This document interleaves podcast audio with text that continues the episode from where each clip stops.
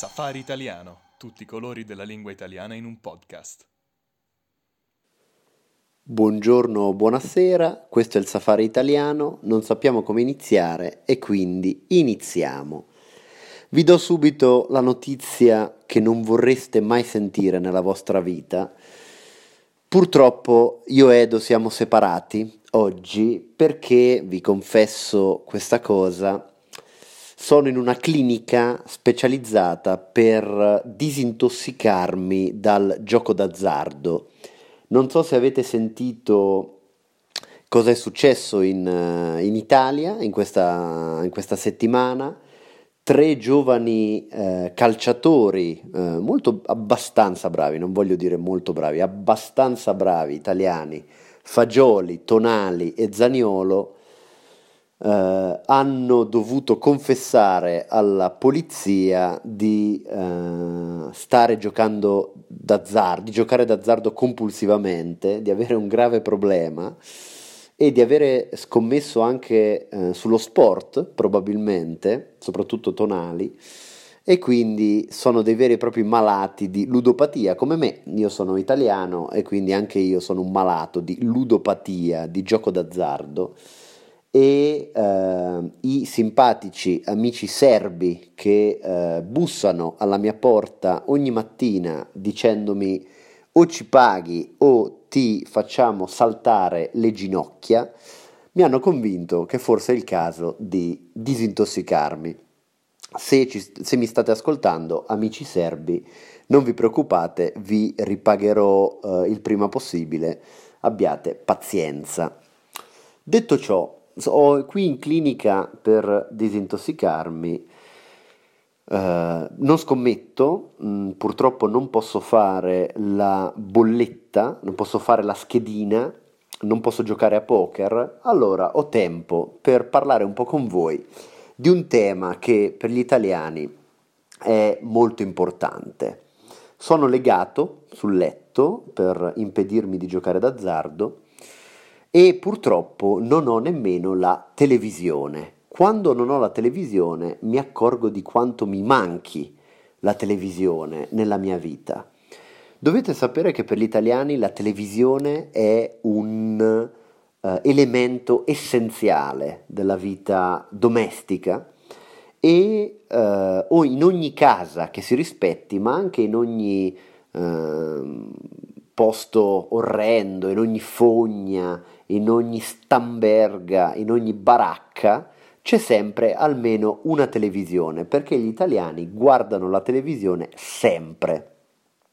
Una scena tipica è cenare con la famiglia alle otto di sera, mentre eh, in televisione c'è il telegiornale su Rai uno alle otto e commentare con la famiglia le notizie del giorno. Ah, ecco il solito serial killer, il solito femminicidio, che noia, solito politico corrotto, insomma le notizie sono molto tipiche, eh, gli italiani sono abbastanza assuefatti e abituati a queste notizie, ma eh, più, ogni sera è un piacere commentare con la propria famiglia cosa succede nel nostro splendido paese.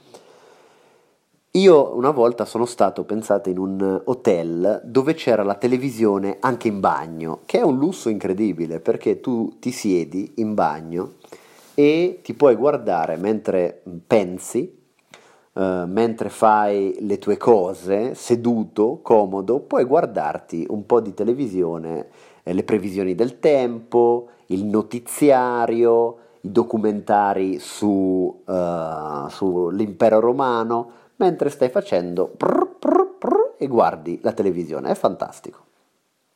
La televisione è parte della mia vita fin da bambino. Voi pensate questo ricordo, eh, a, dopo la scuola elementare io finivo a scuola alle quattro e venti ogni giorno e appena tornavo a casa c'erano i cartoni animati del pomeriggio. E cosa guardavamo? Io sono stato della generazione dei Pokémon, c'erano i Pokémon nel pomeriggio, quindi ogni giorno dal lunedì al venerdì correvo a casa per guardarmi eh, i Pokémon e tanti altri cartoni animati, era proprio un appuntamento fisso. Poi crescendo, dopo la scuola media e anche dopo il liceo, io finivo all'una, all'una e mezza, e dopo pranzo, per tutti i ragazzi italiani, in televisione c'era Dragon Ball, che è una istituzione, un cartone animato giapponese famosissimo in, in Italia. Dragon Ball, i Simpson, tutti questi cartoni che tutti noi ci abbiamo visto e che ci hanno accompagnato nella nostra giovinezza. E eh, in generale le persone che lavorano in televisione in Italia sono delle leggende. Vi dico solo qualche nome: Pippo Baudo, che ha condotto cento volte il Festival di Sanremo, Mike Buongiorno, il grande, il grande Mike con la sua allegria, eh, Gerry Scotti, tuttora eh, attivo con il suo quizzone su Mediaset. E proprio parlando di Mediaset vi racconto un po' di storia televisiva. I grandi, il gran, la grande rivoluzione in televisione è stata l'arrivo di Silvio Berlusconi, il grande Silvio. Voi lo conoscete, ne abbiamo parlato già al Safari dopo il suo funerale, che eh, negli anni, credo anni ottanta o novanta, inizio anni novanta, forse già negli anni ottanta, eh, o comunque fine anni ottanta e inizio anni novanta, è sbarcato sulla televisione italiana, perché prima c'era solo la Rai, Rai uno, Rai due, Rai tre, la televisione nazionale, il canale nazionale. Dopodiché è arrivato Berlusconi con la sua Mediaset, Rete quattro, Canale cinque, Italia uno, e eh, ha portato una grande rivoluzione in televisione, perché voi pensate, prima di lui c'era solo la Rai, che in quanto televisione statale era molto seria, carina, tutti seri, eh, donne molto vestite, uomini impeccabili, tutto molto politicamente corretto. Berlusconi ha portato la donna nuda in televisione, per questo noi gli siamo molto grati. Ha rivoluzionato il concetto di televisione portando programmi eccezionali come Il Bagaglino, dove c'era una modella che si chiama Ida Yespica che ballava nuda davanti a un parlamentare, una scena che tutti gli italiani ricordano molto bene. Non è la Rai, una sua trasmissione dove queste ragazze diciottenni cantavano e strizzavano l'occhio alla telecamera, e in generale tanti altri programmi, ma molto più di intrattenimento, intrattenimento anche volgare. Lui è stato davvero un genio della donna, nel senso che lui ha fatto conoscere agli italiani la donna e ha toccato eh, la pancia degli italiani, nel senso che agli italiani le donne sono sempre piaciute, no, a noi non piacciono quelle cose strane, L G B T, quelli che amano gli uomini, insomma quelle cose là, noi siamo persone normali e ci piacciono le donne, e Berlusconi ha portato la donna in TV rivelando la nostra vera anima, perché noi volevamo le donne, eravamo stanchi di vedere politici in giacca e cravatta, gente seria, noi volevamo vedere le donne nude, in bikini, che ballano, questo era quello che volevano gli italiani, e lui lo ha portato, e di questo gli siamo eternamente grati. Quindi la televisione, se volete essere davvero degli italiani, dovete amare la televisione e soprattutto dovete amare le donne. Ma so che per Edo questo non è un problema, lui ama la televisione, le donne ci sta lavorando, e per questo gli passo la parola, sono molto curioso di sentire la sua uh, esperienza uh, e cosa ne pensa lui della televisione, e uh, vi saluto tutti, io intanto mi disintossico e cerco di non scommettere la mia casa sui cavalli, e ci sentiamo presto, un bacio e un abbraccio.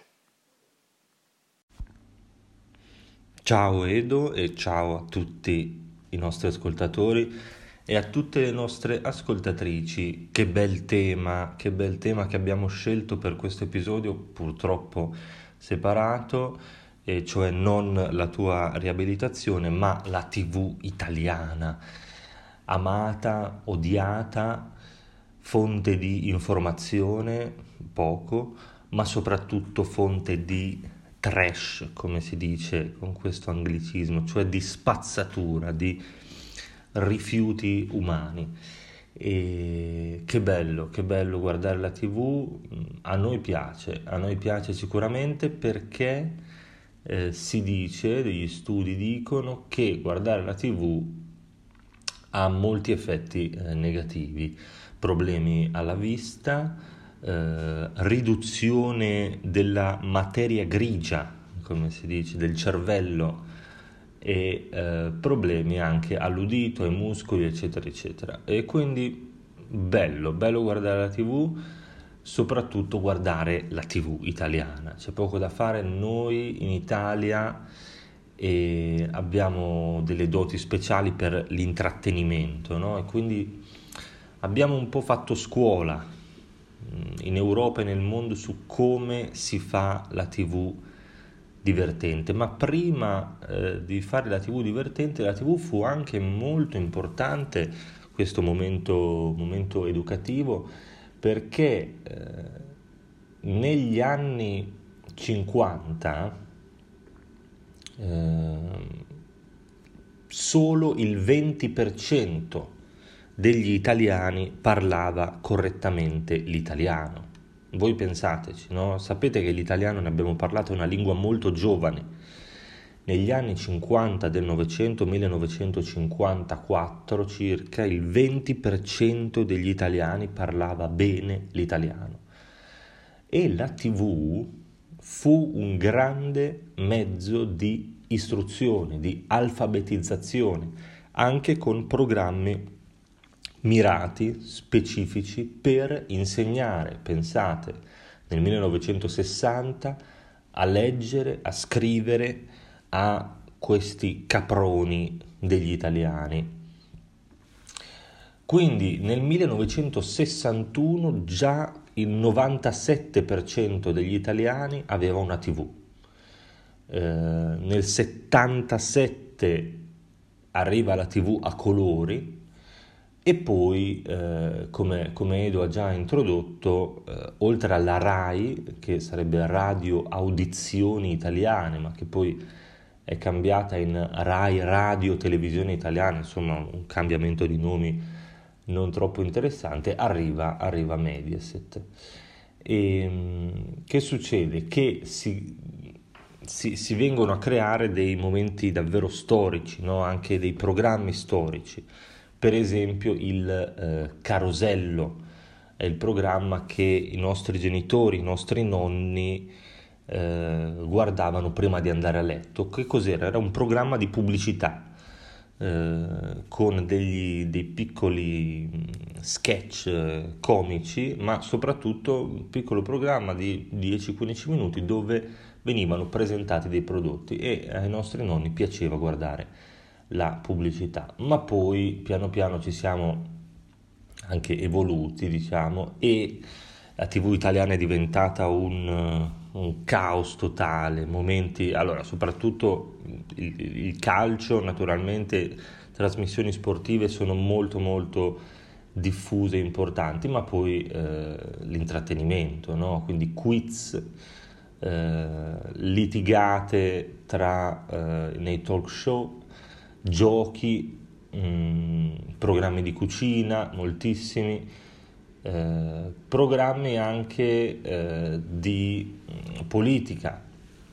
Uno dei momenti più mh, importanti della tivù italiana fu sicuramente quando eh, l'ex presidente Giulio Andreotti ebbe un malore in diretta e quindi rimase come una statua immobile mentre la giornalista faceva le domande. Poi abbiamo Sanremo, poi abbiamo programmi di cultura come Linea Verde, Linea Blu, Linea Bianca, anche qua a volte succedono cose interessanti. Poi abbiamo un programma che eh, ha fatto anche due programmi, anzi vorrei dire, la storia della tivù italiana. Uno è Forum. Che cos'è Forum? È un programma assurdo dove eh, finti giudici, finti avvocati e finti imputati eh, fanno finta appunto di eh, partecipare a un processo, e eh, su cose, su proprio sciocchezze, no? Litigi di condominio tra vicini di casa, insomma. E la gente ama guardare queste, questi attori che fanno finta di mettere in scena un processo in tribunale. Incredibile, è un programma che davvero funziona moltissimo in Italia e che va avanti da molti molti anni. Un altro programma che purtroppo ha smesso di esistere, ma che anche per molti anni ci ha fatto compagnia e ci ha fatto emozionare, era La Corrida. Che cos'è La Corrida? La Corrida era un programma dove era come uno zoo umano, cioè eh, un programma dove cani e porci, eh, metaforicamente, eh, andavano sul palco per mostrare al pubblico e a tutta Italia il loro talento. Ma era ovviamente un talento eh, idiota, eh, qualcuno che faceva finta di imitare gli animali, qualcuno che eh, ruttava o scorreggiava in maniera eh, davvero, davvero forte, eh, qualcuno che faceva le capriole ma cadeva per terra e si spaccava la schiena. Insomma, davvero un gruppo di eh, deficienti e cretini che eh, faceva il circo amatoriale, così possiamo dire. E Eh, quello che vorremmo fare io e Edo è riportare questo programma eh, magari in Repubblica Ceca, eh, magari fare degli spettacoli live con eh, chi ha questi talenti speciali e eh, farci pagare, mh? fare una specie, di, una specie di circo con dei fenomeni eh, da baraccone, si dice in italiano, cioè dei Dei, dei, dei pezzenti, e eh, buttarli sul palco e fare spettacolo. Mm. Fateci sapere cosa ne pensate, eh, così ci organizziamo. Questo è stato il Safari Italiano, non sappiamo come finire e quindi finiamo.